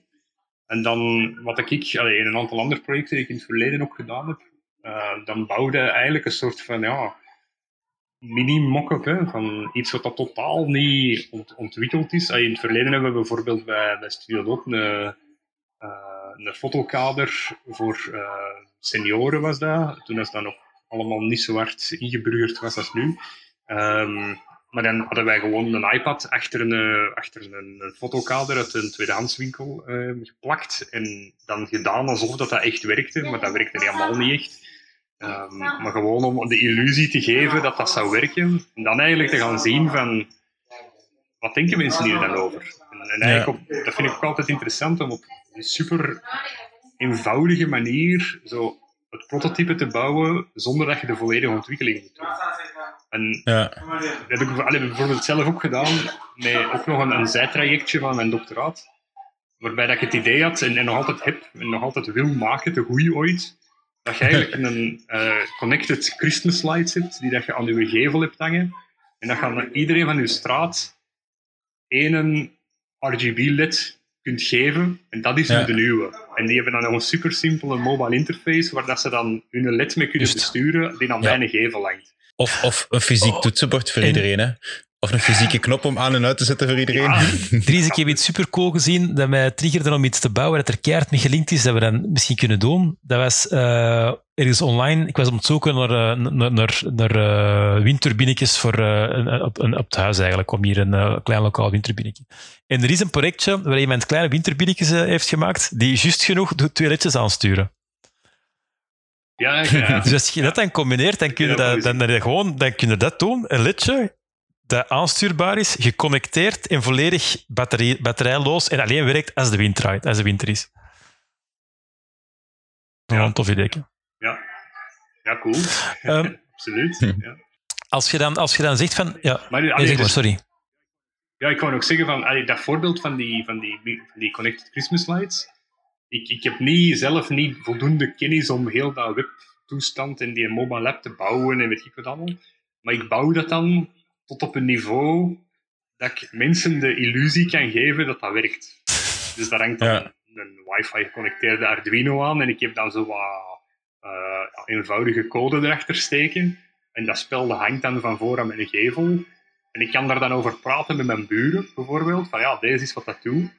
Ehm, en dan heb je, ja, dat is altijd, vind ik altijd een boeiend moment dat je over dat idee kunt praten doordat je dat tastbaar hebt gemaakt. Dat vind ik altijd een mooi moment. Absoluut, dat is hetgeen wat, dat, wat dat heel veel ja, makers of prototypers. Persoonlijk mij trekt dat ook heel hard aan. Hè. Je kunt heel hard ehm, een idee bedenken, maar als je een brainstorm en dan even twee dagen snel op, op de manier dat je denkt van dit gaat niet kunnen werken, maar kan het wel tastbaar voorstellen. Je merkt heel hard, hè, zo, is, is die een. ehm, is die slogan ook van u van eh, no, eh, no eh, prototype, no PowerPoint? Nee, show me prototypes, Nee, nee, no. Nee. Ah, zo dat principe, hè? Geen, geen geblaat erover, maar kijk, hier is iets tastbaar, haal dan een keer uiteen. Ja, geen slides meer, maar, maar gewoon prototypes om over te babbelen. En, en dat, dat inspireert. Oh, inspireren is ook wel zo'n beladen woord natuurlijk. Maar dat, dat zet heel hard aan, maakt heel concreet van oké, dat werkt er wel aan, dat werkt er niet aan. Je kunt direct inderdaad met je buur erover gaan babbelen. Ja, dat is wel heel cool, absoluut. Ehm, ik denk dat dat bij heel veel mensen ook wel, wel connectie geeft van ja, tuurlijk, dat is zo hetgeen waarom dat we het soms doen, hè? zo het prutsen en het knutselen. Ja, inderdaad. Als, als je er juist zegt van... van ehm, ik blijf heel graag in, in die sfeer waar ik zo eh, nadenk. eh, af en toe eens probeer te bouwen, zodat je erover kunt, kunt babbelen en zo verder. Maar ik blijf wel graag op mijn wolk zitten. Botst dat dan niet keihard mee voor een bedrijf te werken? Ja, zeer zeker. Dat, dat is altijd de uitdaging om toch projecten te vinden waar je dat een beetje in kunt doen. Tenzij, tenzij dat je voor een cloud bedrijf gaat werken. Tudoef. ja, of ook niet. Het mag Sorry. ook niet te wollig worden, hè? Dan kun je beter Nee, herder dat is worden. Ja, voilà. Gaan we Sorry, de ik jas gaan halen. onderbroken, hè? voor de flauwe mop. Ja. Ja. Eh, ja, nee, dat is wel zeker zo. Hè. Dat, het is ook zo dat, dat is op zich nog altijd wel ja, de reden dat ik eh, bij Studio Dot dat kan doen op, tot op zekere hoogte. Ben ik ook altijd wel, wel ben ook nog altijd wel zeer tevreden over dat dat mogelijk Ja. is. Dat ik daar ruimte krijg om binnen een commerciële context toch onderzoeksprojecten te doen. Eh, blijft toch een beetje een ja, uniek gebeuren als je er zo over nadenkt. Dat... Maar het is altijd wel, het is altijd, het is altijd een vraag. Het is altijd een vraag op het einde, tijdens zo'n onderzoeksproject in een commerciële context. Moet er natuurlijk altijd wel ergens een, ja, dat moet gevalidiseerd worden op een of andere manier. Eh, wat gaat er dan, wat gaat er gebeuren, wat gaat er uitkomen, wat levert het bedrijf er uiteindelijk op? En dat zijn niet Maar altijd de dat- gemakkelijkste gesprekken. Hè? Nee, dat is waar. Dat is waar. Zeker als je dat zo binnen één project blijft, kan je me dat best voorstellen. Maar ik denk dat dat voor een bedrijf gelijk Studio Dot of voor eender welk of ja, creatief of ontwikkelbureau in het algemeen interessant is dat er zo iemand gelijk jij rondloopt, die dat zo ehm, eh, over, overkoepelend eigenlijk de, de, de, de andere projecten of, of iedereen die daar een beetje zo te hard in een tunnel zit, er een keer goed uitshot of zo. Een keer zegt van ja, maar ehm, en andere invalshoeken geeft. Ik denk dat dat ah ja, ik denk dat dat zo'n beetje als ik naar mijn eigen trek ook, als ik zo ergens op aan het knutselen ben of aan het bouwen ben en je zit vast, je zit heel lang soms vast, omdat je blind bent voor alle mogelijkheden daar rond. Of zo, de, ah shit, dat op die manier al een keer geprobeerd. En, en ik denk dat dat... Ik denk dat Maarten dat ook wel kan beamen in, bij Team Scher in ontwikkeling daar. Ah, Anton heeft dat ook zeker gezegd van zo een keer kunnen bellen met iemand of een keer kunnen pingpongen met iemand over wat je mee bezig bent. Maarten zit hier nu heel uit van nee ja, ja, zeker en vast. Een En ik denk dat dat zo interessant is als er iemand inderdaad op zijn wolk zit, in de meest positieve zin, zo'n helikopterview die dat daar doet. Is dat, dan, is dat een functie binnen Studio Dot dan een beetje meer? Of, of is het zo niet, uh, of is het toch meer concreet projectmatig dat je bezig bent? Wel ja, dat is eigenlijk, nu dat mijn doctoraat is afgerond, is dat het grote vraagteken, denk ik. Ja, jij bent eigenlijk gewoon zes maanden naar het buitenland getrokken dat, dat de Pieter de tijd heeft om erover na te denken. Ja, en ik zelf ook waarschijnlijk. dus, ja.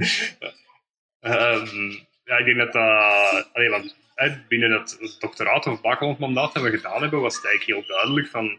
We zien als, als bureau van er wordt meer en meer uh, aandacht gegeven aan die internetgeconnecteerde producten, maar als, mm -hmm. als, als, bedrijf weten we eigenlijk niet goed wat onze rol daarin is. Oké, okay, we hebben daar onderzoek rond gedaan en we hebben daar een aantal design tools voor ontwikkeld en een, een soort van methodologisch kader.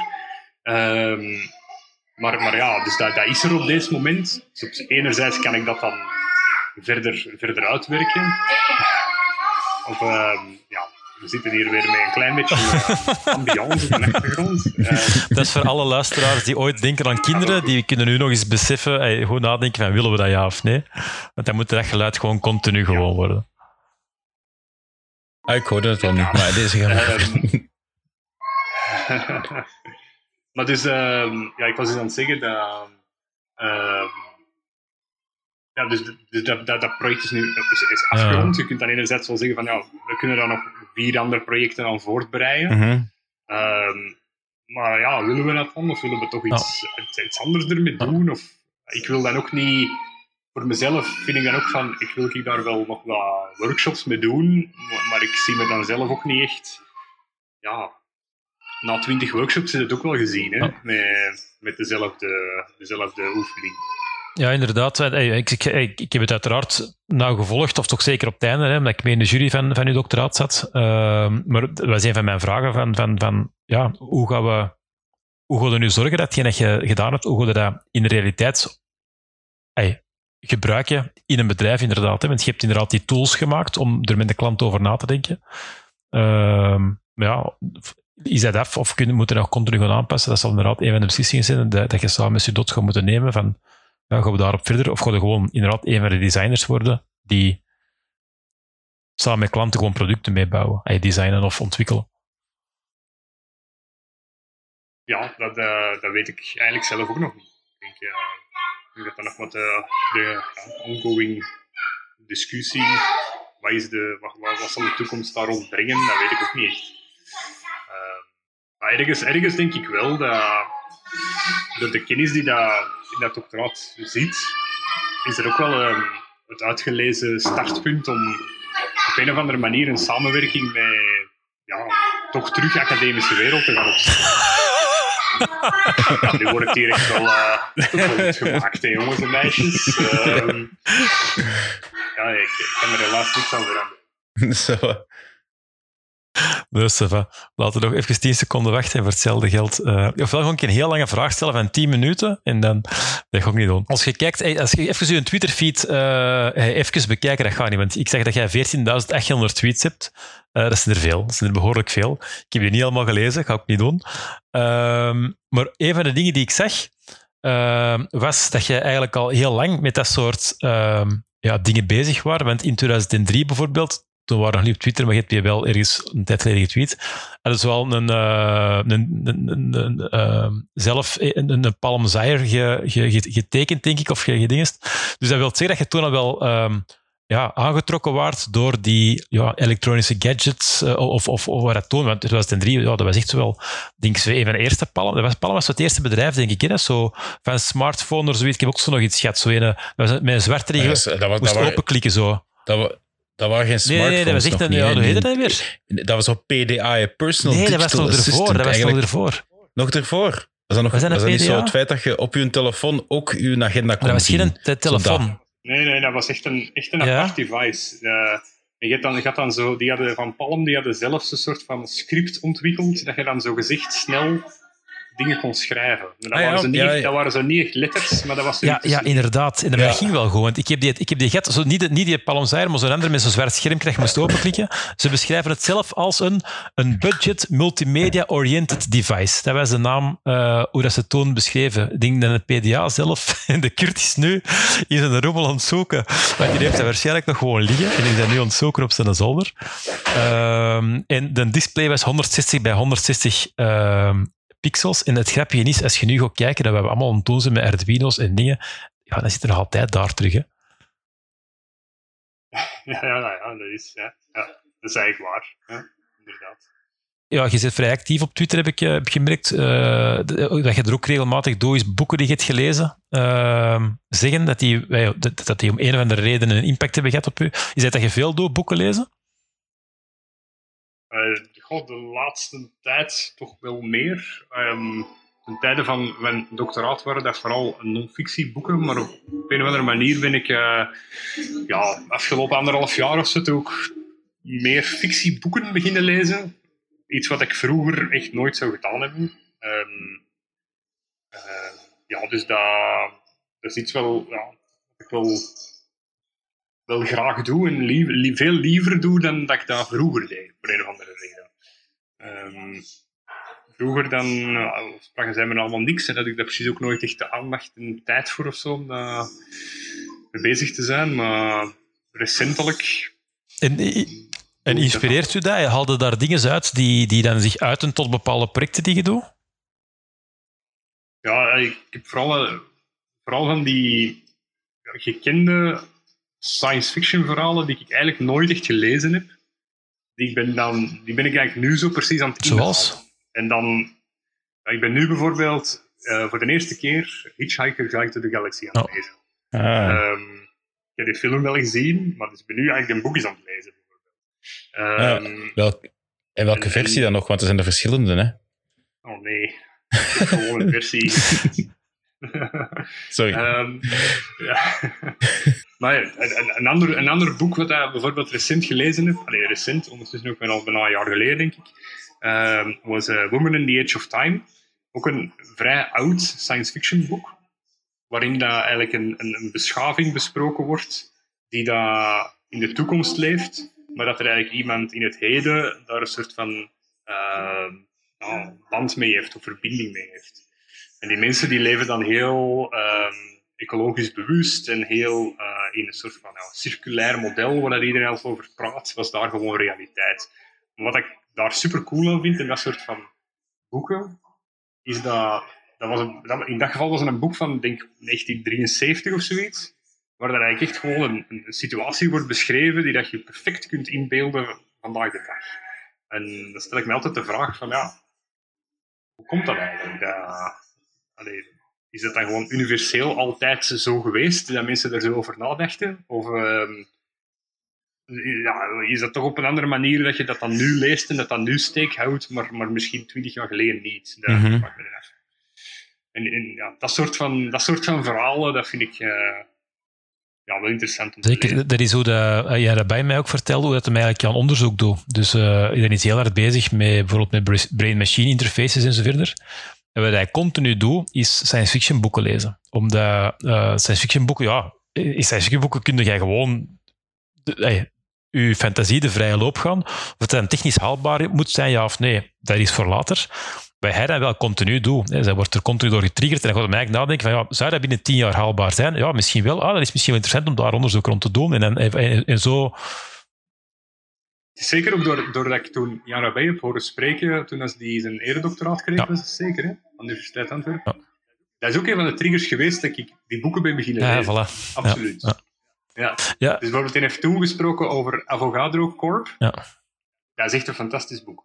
Dus, dat is niet te doen. Als je dat leest, ik dacht echt van, damn, dat zou echt gewoon morgen kunnen, kunnen gebeuren. En ik weet nu eigenlijk wat dat een impact van AI zou kunnen zijn op de wereld. Doordat ik deze boek heb gelezen. Mhm. Eh, ja dat was een heel leuke, dat dat was een heel lezing. hè. Ja.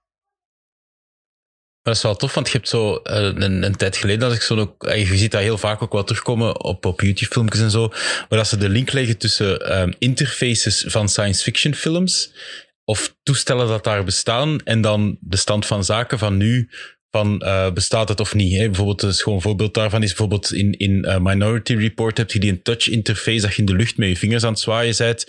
Daar zijn we al, daar zijn we al voorbij, want het is niet zo handig, blijkt nu bijvoorbeeld. Of vanuit Star Trek, hè, zo het feit van dat je met een, een, een, een soort sensor je, uh, gezondheid direct kunt testen.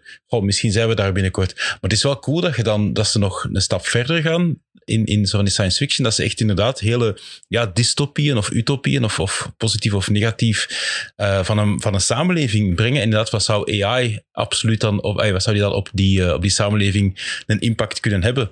En is dat is dat, is, dat, um, is dat de Dries op de wolk of is dat Dries de onderzoeker? Of, of welke fase zit je dan op dat moment als je zo'n boek leest? Als, als ik zo'n boek lees, dan kruip ik vooral op de wolk. Dan uh, komen ja. er vooral nieuwe projecten, nieuwe ideeën naar boven. Absoluut. Het, is niet, het is niet dat je concreet, als je met een project bezig bent, dat je dan vakliteratuur gewijs gaat inwerken en dat je wel iets zoekt van dat in het vaarwater ligt. Nee, je laat echt volledig breed inspireren door, door wat, er op ja, wat dat je ziet. Ja, ja, ja, ja, zeer zeker. Uh, ja, als ik, allee, ook zoals nu, uh, Hitchhiker's Guide to the Galaxy, ben aan het lezen. Mm -hmm. Als ik dan aan het lezen ben, dan, dan komt er van die, allee, dat zijn soms kleine fragmentjes, kan je niet zo direct eentje bedenken, maar dat je zo denkt van, ah, dat is eigenlijk een beetje zoals de cultuur uh, daar of daar werkt. Ja, dat ja, hoe, ja, dat, hoe dat, dat ineen zit. Of, uh, ja, de manier waarop dat, zo die sociale interacties tussen verschillende volkeren gebeuren. De ene begrijpt Ja. absoluut niet wat de andere aan het doen is. En, en, en dat merk Ja. ik hier dan in Afrika bijvoorbeeld ook. Dan denk ik van, wat zijn ze nu weer allemaal bezig? Ja. En dan, eh, dan zie je Ja. zo die parallellen en dan probeer je daar... Ja, trouw, En- ja.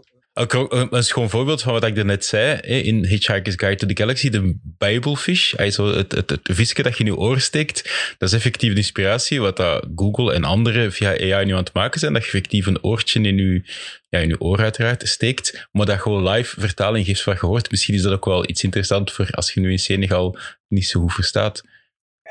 ja, absoluut. Ja, inderdaad. Het, eh, waar, waar ik ook het gedacht had van, eh, wat is een Dries daar nu weer aan het doen? Eh, dat was toen ik een van uw tweets vond, denk dat een van uw eerste moet zijn, die dat er nog een paar ervoor waren. Eh, en die, die een tweet die je las, eh, die Oliver touched the meter at 10.16. Ja, ja, Dat was voor mij ook zo'n moment van, wat de hel is dat, wat zijn ze daar aan het doen?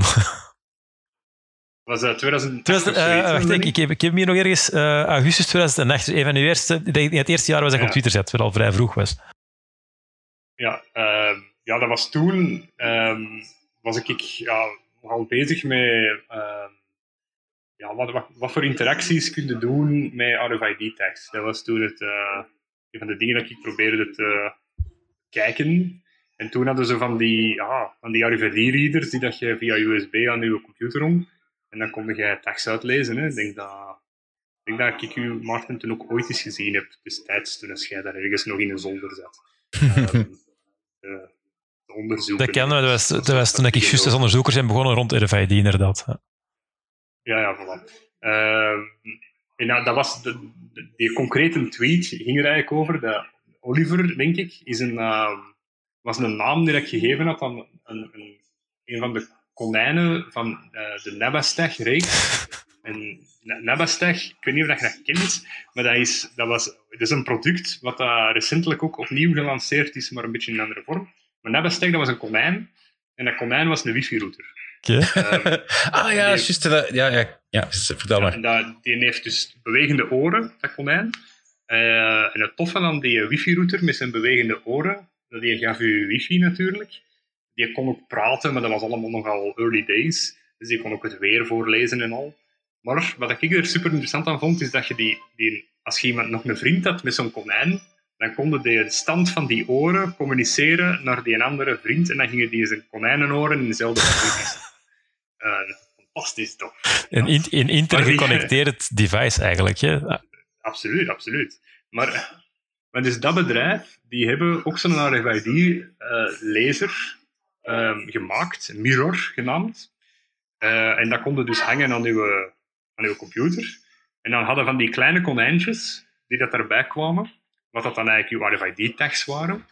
En dan kon jij ja, van alles triggeren op uw computer met een RFID-tag, zoals een tweet sturen. En dat was dus uh, toen als ik daarmee aan het experimenteren, om te zien hoe, hoe heeft dit bedrijf dat, hoe proberen ze dat duidelijk te maken aan de klanten, wat je daarmee kunt doen. Want dat was altijd zo mijn, mijn vraag, van ja, oké, je kunt hier wel shortcuts maken naar doe dit of doe dat.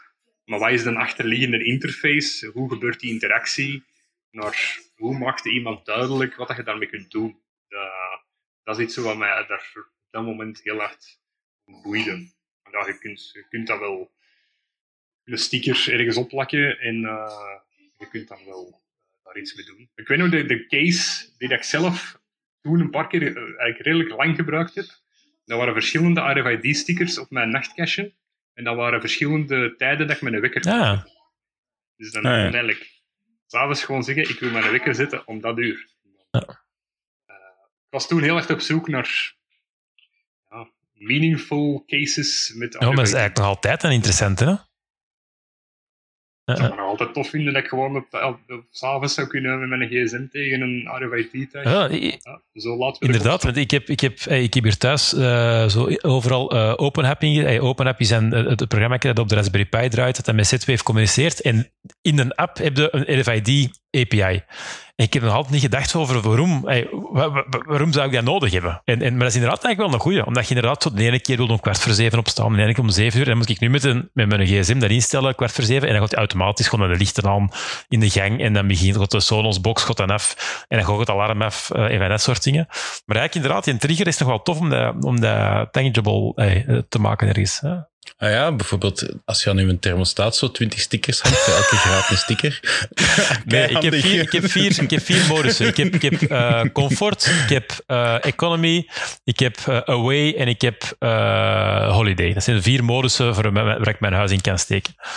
qua, qua dingen. Dus eigenlijk mm -hmm. maar vier nodig. Hè. En, en, en, die temperatuur blijft hetzelfde. Ja. Hè. Ik heb 20,5 en een keer 19,5, ja. 17 of 15 of zoiets.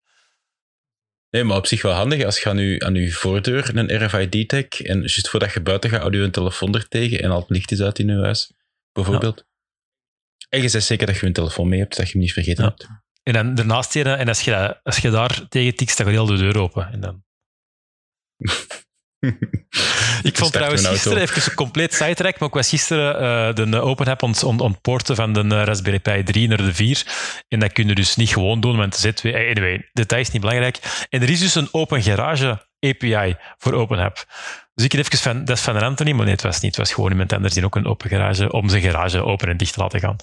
Uh, in ja. Maar ja, voilà. Totaal, totaal terzijde. Die stickers trouwens, want daar hebben we het er juist even over gehad. Er eh, is echt wel, er is wel echt wel iets bij u. Ik bedoel, je er nog niks is dat je er nog geen sticker van gemaakt hebt. En dat is dan soms uit uw eigen initiatief en, en ook geld dan. Soms uh, doe er een... Uh, in overlaatst niet trouwens nog een soort van, uh, van Kickstarter gedaan? Uh, geprobeerd hè, voor Team Schermen met Kickstarter. Allee, ja, juist. Ja, ja, ja, om te zien of dat we genoeg geld bijeen kregen voor een stickersheet. Helaas niet gelukt. Maar um, dat had wel mooi geweest. Is dat? Maar, maar inderdaad, ja, die, oh, dat is ook eigenlijk maar... Die stickers maken is voor mij echt... Uh, ja, ik zit dan... Dat is eigenlijk gewoon een soort van... Ik kijk niet echt tv bijvoorbeeld, maar ik zit dan ergens neer en ik denk van, nou ja, leuk ideetje. Dan gaan we dat eens even maken en dan tekende dan even rap op uh, papier en dan maakte dat in uh, een digitaal programma en dan ja, heb je dus een, een sticker in. Dat, um, dat is eigenlijk zo wat meer een, ja, een, een bezigheid. Ja. Die af en, af en, toe, ik heb zo wat, schrijf ik zo wat van die bedenkingen of quotes op, of weet ik veel. En dan op een bepaald moment denk je van, nou ja, deze is wel een goede om een sticker in te maken.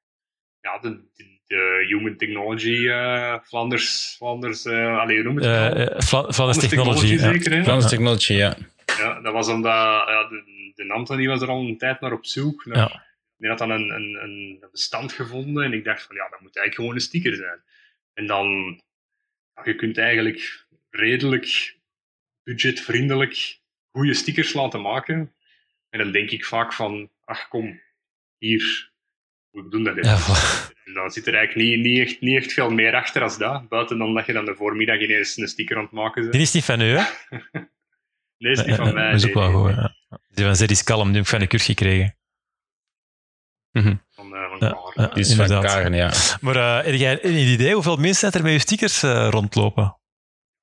Ja, die Don't Complain Suggest What Better stickers, dat heeft wel goed gemarcheerd, hè, natuurlijk. Ehm, Ja. Dat was een wel heel, heel toffe Kickstarter. Ik, dat was eigenlijk Ja. gekomen, ik wou heel lang al eens een Kickstarter doen.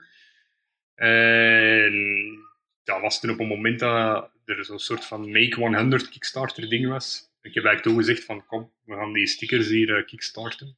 Ehm, ja, en dan mede door ehm, onder, andere de Anthony, maar ook een aantal andere mensen, ehm, is dat ja, zijn eigen leven aan beginnen leiden.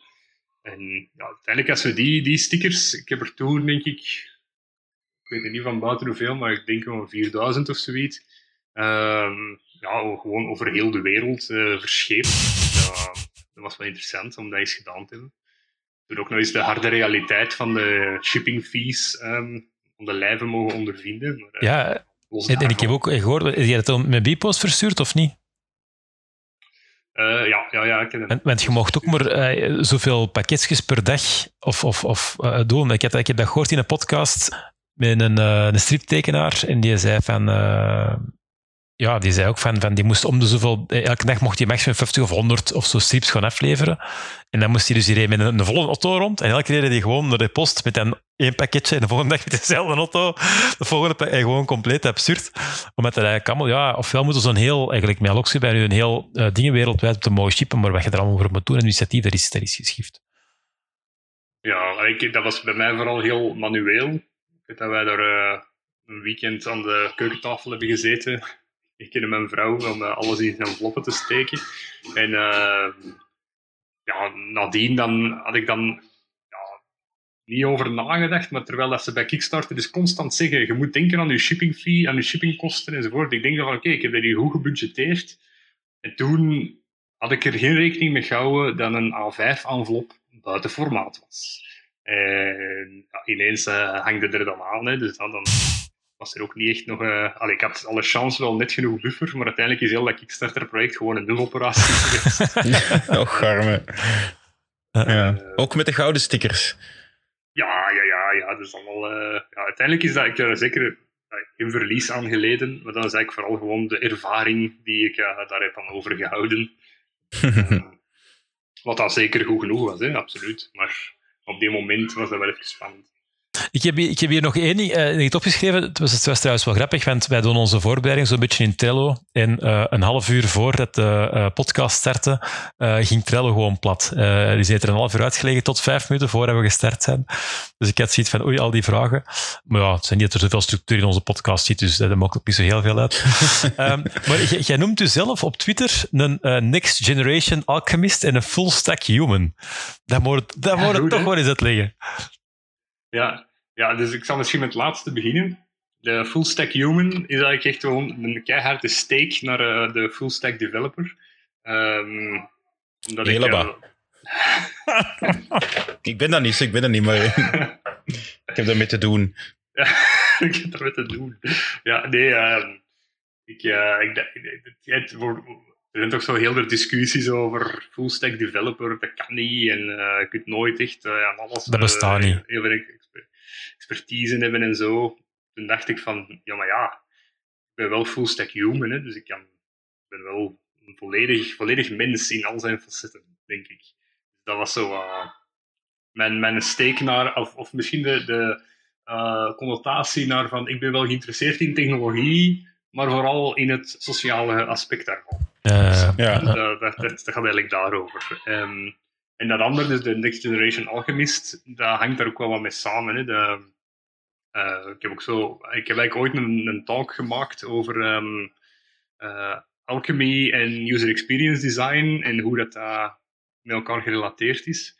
En daarin vertel ik eigenlijk ook zo wat, eh, wat dat die alchemisten vroeger proberen te bereiken, zo wat de pseudo-wetenschap, ehm, dingen proberen, zien wat er gebeurt. Eh, kunnen we van deze twee dingen samen goud maken, ja of nee? Ehm, mhm. en, en eigenlijk voel ik mij soms wel een beetje zo. Dat, Dat je zo... Ja, ik begrijp wel zo net genoeg om zo, zo dingetjes te maken en al. Eh, En zo wat code links en rechts bij elkaar te plakken en te schrijven. En dan na veel proberen zal het ongeveer wel doen wat ik denk dat moet doen.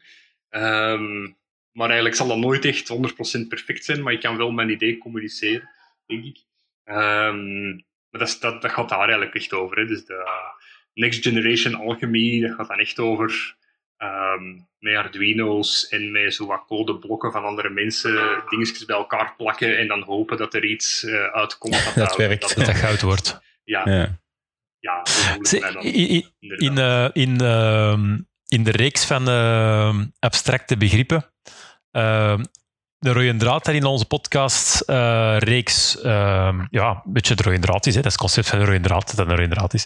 Eh, en eigenlijk ook de reden dat wij de podcast gestart zijn, dat was, we waren op zoek naar ehm, de definitie, ik zal er al bij zeggen dat die uiteraard niet bestaat, ehm, van een maker. Wat is voor u een maker? Ja, ik denk dat dat is wat dat Kurt straks ook al heeft gezegd. Hè? Dat je gewoon eraan begint. Gewoon gaan. Ehm, Dus dat gaat ook voor veel meer over attitude dan in uw geval, dat je, dan dat je Ja, zeker. Ik denk dat dat echt gewoon een, een soort van ja, denkwijze, manier van dingen doen. Hè. Want, eh, en ook niet, allee, ook zeker, en dat is misschien een beetje cliché, maar ook zeker niet. Allee, als ik zou denken, allee, ik, ik, ik repareer ook heel vaak ehm, telefoonschermen, smartphoneschermen voor eh, Jan en Alleman. En als ik zou tellen hoeveel keer het al mislukt is, ja, gigantisch veel keer. Maar op de duur weet je wel een beetje naar wat je moet kijken. Ehm, en, en dat is ook wat de maker-attitude, hè, van ja, ik zal dat hier eens open doen. Oei, de flexkabel is gebroken. Ai, ja, eh, wat nu gedaan? En dan, Kapot. ja, ja, of dan nog eens twee weken wachten om de juiste flexkabel te vinden. Of, eh, Wat was dat met... dus ja, gewoon, dat dat ook nog een sticker gaan worden ooit. Gewoon gaan. Ja, ik denk dat dat gewoon doen. een is. Of gaan. Gewoon, Ja, ja, ja, gaan, gaan, ik gaan. gaan. Ah, ja, va. Ehm, de, de, eh, was dat met u dat, op Twitter toen dat ik zei van, van eh, je moet dat warm maken met... met Ah, Ja. dat was met u. Ja, juist. Ja. Nee, ik heb inderdaad heb ik, Ja, ja. heb ik ook gezien. Ja. Nee, inderdaad. Trouwens, en hoe gaat dat gesprek dan met, met, met de persoon waar je het scherm dan niet van hebt kunnen maken? Van, het is helemaal kapot? Ja, dat is een paar keer minder goed afgelopen. Gelukkig maar twee keer of zo. Ehm, ja, dan moet je eigenlijk zeggen van ja, we zullen deze nog kunnen doen of we kunnen dat nog eens veranderen. En dan uiteindelijk, ja, we zullen dan gans het moederbord veranderen. En, eh, maar ja, dan komt in zo'n eindeloos straatje terecht, hè, u wel bekend waarschijnlijk. En dan eh, moet op een bepaald moment zeggen van ja, ehm, het is precies toch niet gelukt. En dan moeten ofwel zeggen van ja, ik, ik zeg op, op dat moment altijd van ja, ik zal die kosten dan volledig op mij Echt? nemen, omdat ik zoiets heb van. Maar die, mensen, die mensen willen dat dan niet, en dat vind ik dan ook wel goed dat die dat niet. Maar, eh, ik zeg gewoon bluffpoker. ja, je probeert wel, allee, ja, ik, ik heb zoiets van ja, ik heb dat hier kapot gedaan. ja, inderdaad. Maar sindsdien, sinds dat er een paar keer gebeurd is, dan zeg ik gewoon op Ja. voorhand van kijk, dat is hier de... Als het hier, het zou kunnen dat het hier volledig mislukt, weet ze dat dat kan gebeuren. Ehm, maar dan meestal, in veel gevallen, allee, als ik dat doe voor mensen bij ons in de buurt of vrienden of zo, dan reken ik gewoon onderdelenkost aan en dan wordt dat toch gewoon gedaan. Hè. Dan proberen we dat en dan zien we of dat, dat gaat of niet. Ja, het is ook zot. Even van elke gsm vinden wel ergens een filmpje tegenwoordig van hoe dat je het moet doen en hoe je het niet moet doen. Mhm. Dus eh, dat is inderdaad, ik heb het zelf een paar keer gedaan. Maar inderdaad, wat je dan inderdaad op voorhand zeg is van, ten eerste, doe het alleen maar als je, als je weet dat de optie zet gewoon niet meer werkt. En dan in heel veel gevallen is van, ja, weet je, als het niet meer werkt, werkt het niet meer. Eh, en ook wel achteraf uh, garandeerde uiteraard geen waterdichtheid niet meer. Uh, Nee, nee, nee. want dat krijg je, ja, dat is ook, eh, dat beken ik goed. ja, of, of stofdichtheid of weet ik eh. Maar ik vind het altijd jammer dat je dan soms nadien nog hoort van ja, ik heb die gsm dan toch eh, weggedaan, want de batterij was niet meer goed. Echt? Dan denk ik, ja, maar, enfin, Ik had er ook een nieuwe batterij in kunnen Ah, steken. Ja, ja. als het toch open niet is. altijd jammer. Ja, ja. Goed, Dries. Ehm, ik heb zo al mijn vragen gesteld die ik u wou stellen. Ik weet niet of Mhm. er bij u nog iets was dat je absoluut aan de, de wereld wilt verkondigen. ik denk dat buiten gewoon gaan, eh, dan misschien mijn samenvatting van vandaag. Voilà. Is er, is er een manier hoe dat mensen u in, in Senegal kunnen volgen? Doe jij iets van, van filmpjes online of zo? Of, of- Oh, ik, ik, ik heb wel eh, wat online eh, dingen staan, maar die staan zo wat publiek-privé. Ehm, Dus Mhm. als mensen echt willen, willen iets zien of mij willen volgen, dan stel ik voor dat ze mij gewoon ehm, via Twitter contacteren. Eh, Ja. Dan kan ik wel, wel- deel ik graag dingen, maar ik deel het liever met allee, dat ik weet waar het terecht komt. Dus zo. ja, ja, ja. Nee, voilà. Maar eh, als actieve twitteraar eh, kunnen de mensen ook wel regelmatig iets van u, eh, een glimp van u opvangen, denk ik. Ja, ik zal, af en toe zal er zeker op Twitter ook wel iets verschijnen. Maar er zijn ook andere kanalen, stel dat er Ja. mensen toch meer willen weten. Super, Dries, keihard bedankt. Ehm, ja keihard bedankt. ehm, Nee, het, was, eh, het, was, het was fijn. Het is hier ondertussen ook een beetje rustiger geworden. Jammer genoeg. ja, de nu- kindjes nu zijn gaan was- slapen, precies. Ja, die zijn allemaal terug buiten gelopen, denk ik. Ja. Ah, ja. Ja. Goed, merciekes. Eh, de groeten aan de schapen daar en aan die 40 mensen in uw huis. En vooral aan uw gezin. Eh, en je moet wel één ding beloven. Af en toe moet wel een tweet sturen van hoe dat een eh, plastic shredder eh, daar gaat. Daar ben ik wel super geïnteresseerd Ja, naar. die zal, ik, die zal ik wel zeker documenteren. Ja, Absoluut. Ja, Alright. sowieso. Salut. Yo. Dag, hè. Dag. Dit was Nerdland Maker Talk.